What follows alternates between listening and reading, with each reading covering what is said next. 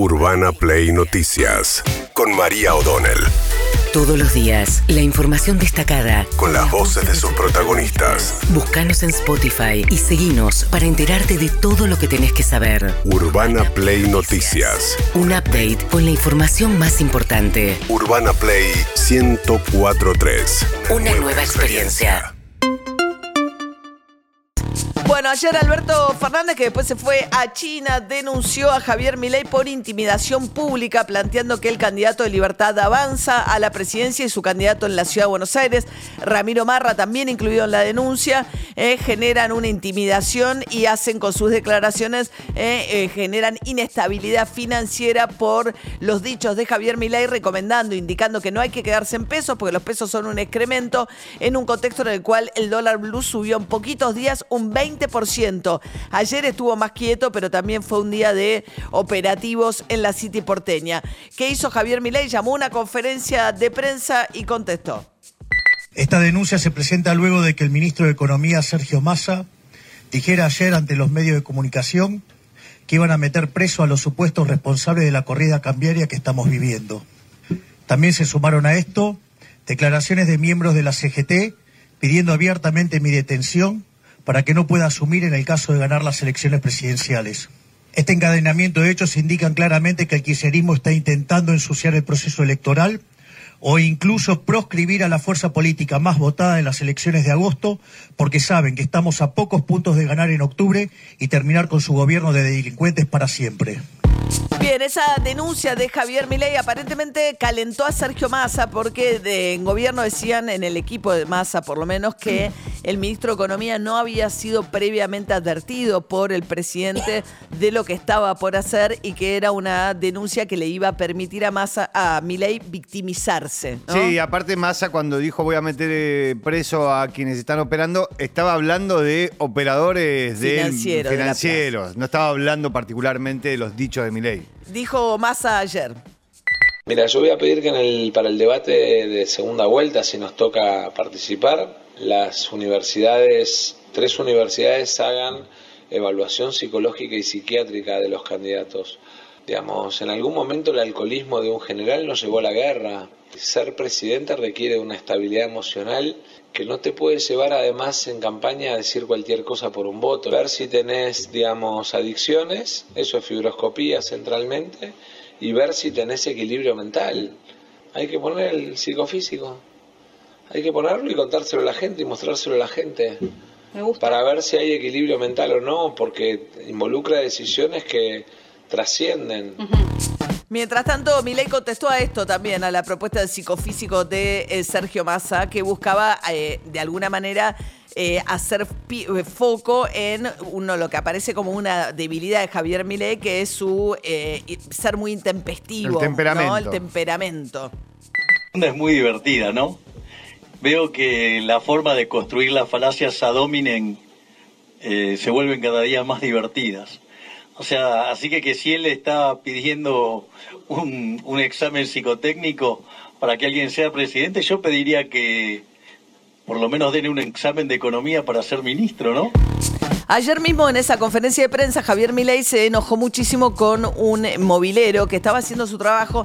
Habitualmente ocurre que en las conferencias de prensa el movilero le dice a los que están en el estudio, como si estuviese, dice, bueno, acá está Javier Milei dando la conferencia de prensa, bueno, y se fastidió porque hablaba al mismo tiempo que él. Las declaraciones sobre la situación económica son las mismas que venimos dando siempre en un país que le ha quitado 13 ceros a la moneda destruyó cinco signos monetarios y tuvo dos hiperinflaciones sin guerra, con lo cual todo esto no podría ser una novedad. Pregunta, ¿los que están hablando quieren ser parte de la conferencia? Bueno, busca la forma de no interrumpir. Bueno, digamos, si querés, digamos, te debe estar queriendo escuchar a vos seguramente. No, vos sos un grosero, que es otra cosa. Bueno, no, no, era un hecho, eh, es algo que ocurre habitualmente. No, no, yo eh, no, no era un grosero. Y además le pidió perdón, le dijo bien, le dijo disculpame, estoy saliendo al aire, en fin. Bueno, eh, mientras tanto después retomó el hilo Javier Milei de lo que venía diciendo. No vamos a aceptar bajo ningún punto de vista que el gobierno pretenda desligarse de la responsabilidad que tiene en el descalabro económico que están ocasionando con las medidas que ellos mismos tomaron. Yo les pregunto, ¿Acaso yo soy responsable del déficit fiscal? ¿Acaso soy responsable de la misión monetaria? ¿Acaso soy responsable de la toma de deuda? ¿Acaso soy responsable de la esterilización con les leaks? ¿Acaso soy responsable del cepo? Nuestras declaraciones sobre la situación económica argentina son las mismas que venimos sosteniendo desde hace años. Y este modelo empobrecedor inexorablemente conduce a una hiperinflación. Y eso no tiene nada que ver con nosotros. Bien, y en el medio de esta polarización, por lo menos en los medios que se planteó ayer entre Massa y Javier Milei, Patricia Burrich eh, lo que dice es, intenta hacerse un lugar diciendo en realidad los responsables son Massa, pero también Milei que se comporta en forma irresponsable. Massa es el responsable. Massa es el responsable. Milei, en vez de actuar como un candidato a presidente, actúa como si fuera un asesor de una cueva de dinero. Él no puede decir, como yo escuché ayer a varios libertarios decir, lo dijo toda la vida. Ah. Lo que vos decís toda la vida, siendo eh, una persona que va a un panel de un programa de televisión, no tiene nada que ver con lo que vos decís cuando sos candidato a presidente de la nación. Mm, mm. Eh, la envergadura de tu discurso y la llegada de tu discurso cambia total y absolutamente. Mm. Mi ley toma una actitud, digamos, irresponsable eh, que no debe tomar un candidato a presidente, sin duda.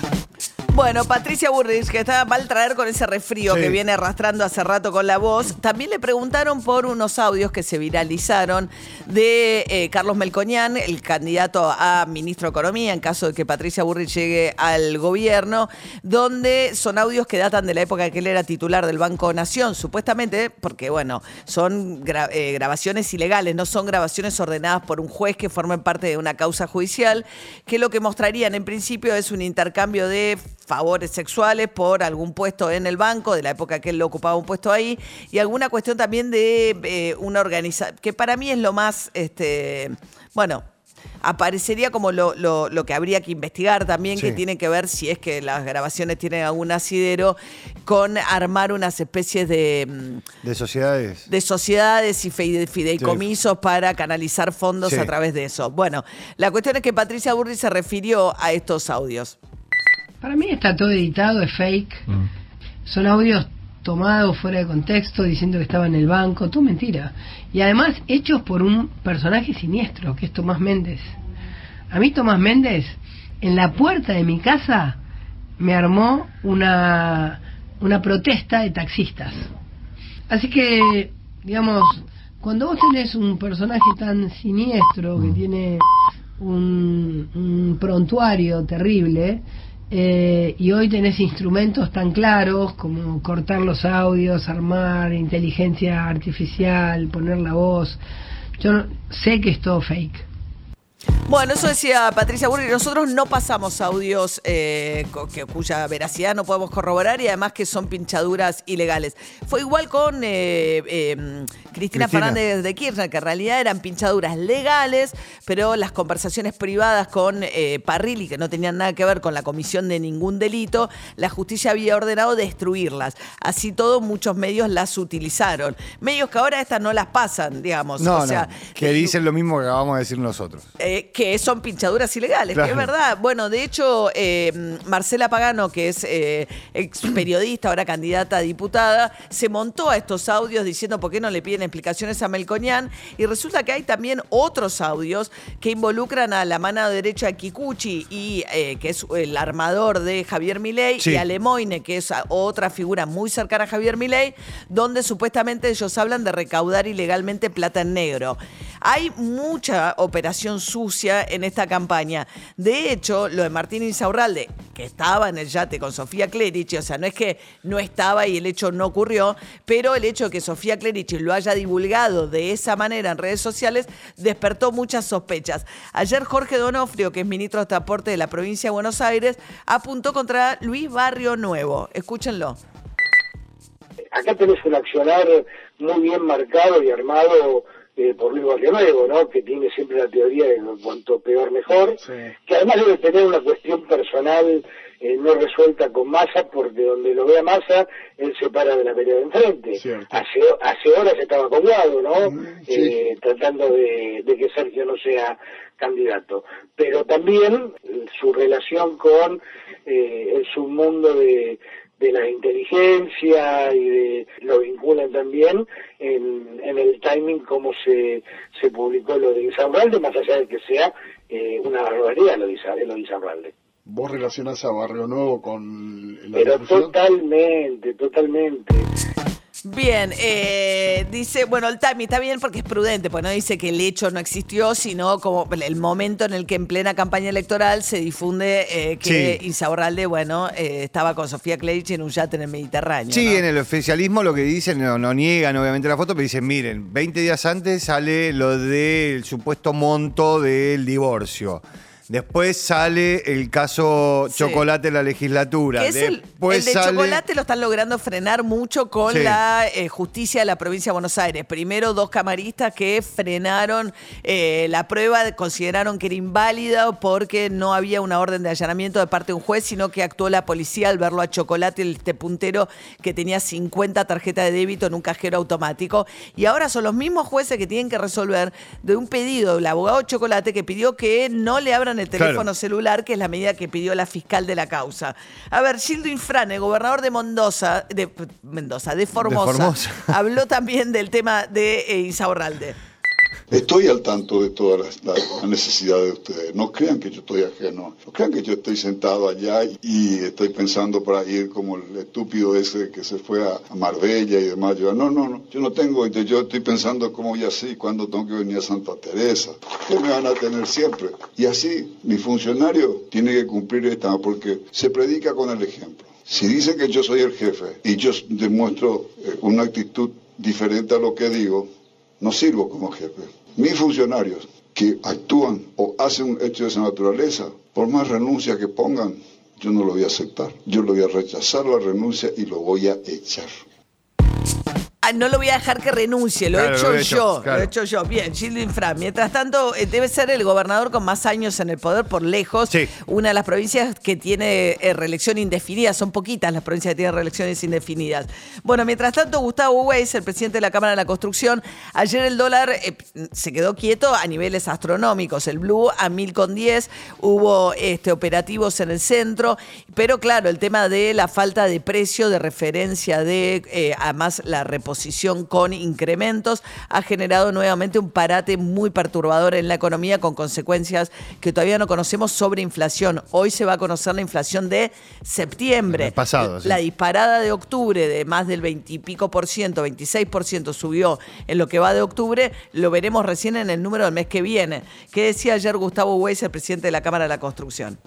Complicada cada vez que ocurren estos cimbronazos bruscos en la economía, en el, sistema financiero que repercute inmediatamente en, el, en la economía real, empieza a haber eh, aumentos este, muy importantes de, algunos insumos eh, y simultáneamente este, falta entrega en otros. Muchos proveedores no tienen referencia de precio, dicen eh, no te puedo entregar porque no, no tengo precio de reposición, mis proveedores no me cotizan eh, porque a su vez tampoco tienen precio y se produce en muchos sectores una, una parálisis que dura varios días hasta tanto la situación eh, se empiece a calmar. Esperemos que sea lo más rápido posible. Bien, mientras tanto, eh, anunció Benjamín Netanyahu un ataque total sobre eh, la franja de Gaza, en la medida en que jamás no entregue a los secuestrados que se llevó en el ataque salvaje del día sábado a toda la zona sur de Israel pero en ese contexto en el cual empieza a sufrir fuerte el torniquete, 2.200.000 palestinos que habitan la franja de Gaza, hay este, bueno, figuras eh, internacionales, como fue el caso del Papa, pidiéndole a Israel que tenga en cuenta la situación humanitaria en Gaza. En este caso, Josep Borrell, el alto representante de la Unión Europea en Asuntos Exteriores. Israel tiene el derecho a defenderse. Pero esa defensa tiene que ser llevada adelante en acuerdo con la ley internacional. Y la ley humanitaria y el derecho humanitario. Y algunas de las decisiones que tomó son contrarias al derecho internacional. No todos los palestinos son terroristas. Razón por la cual un castigo colectivo contra todos los palestinos sería injusto y- e improductivo. Urbana Play Noticias.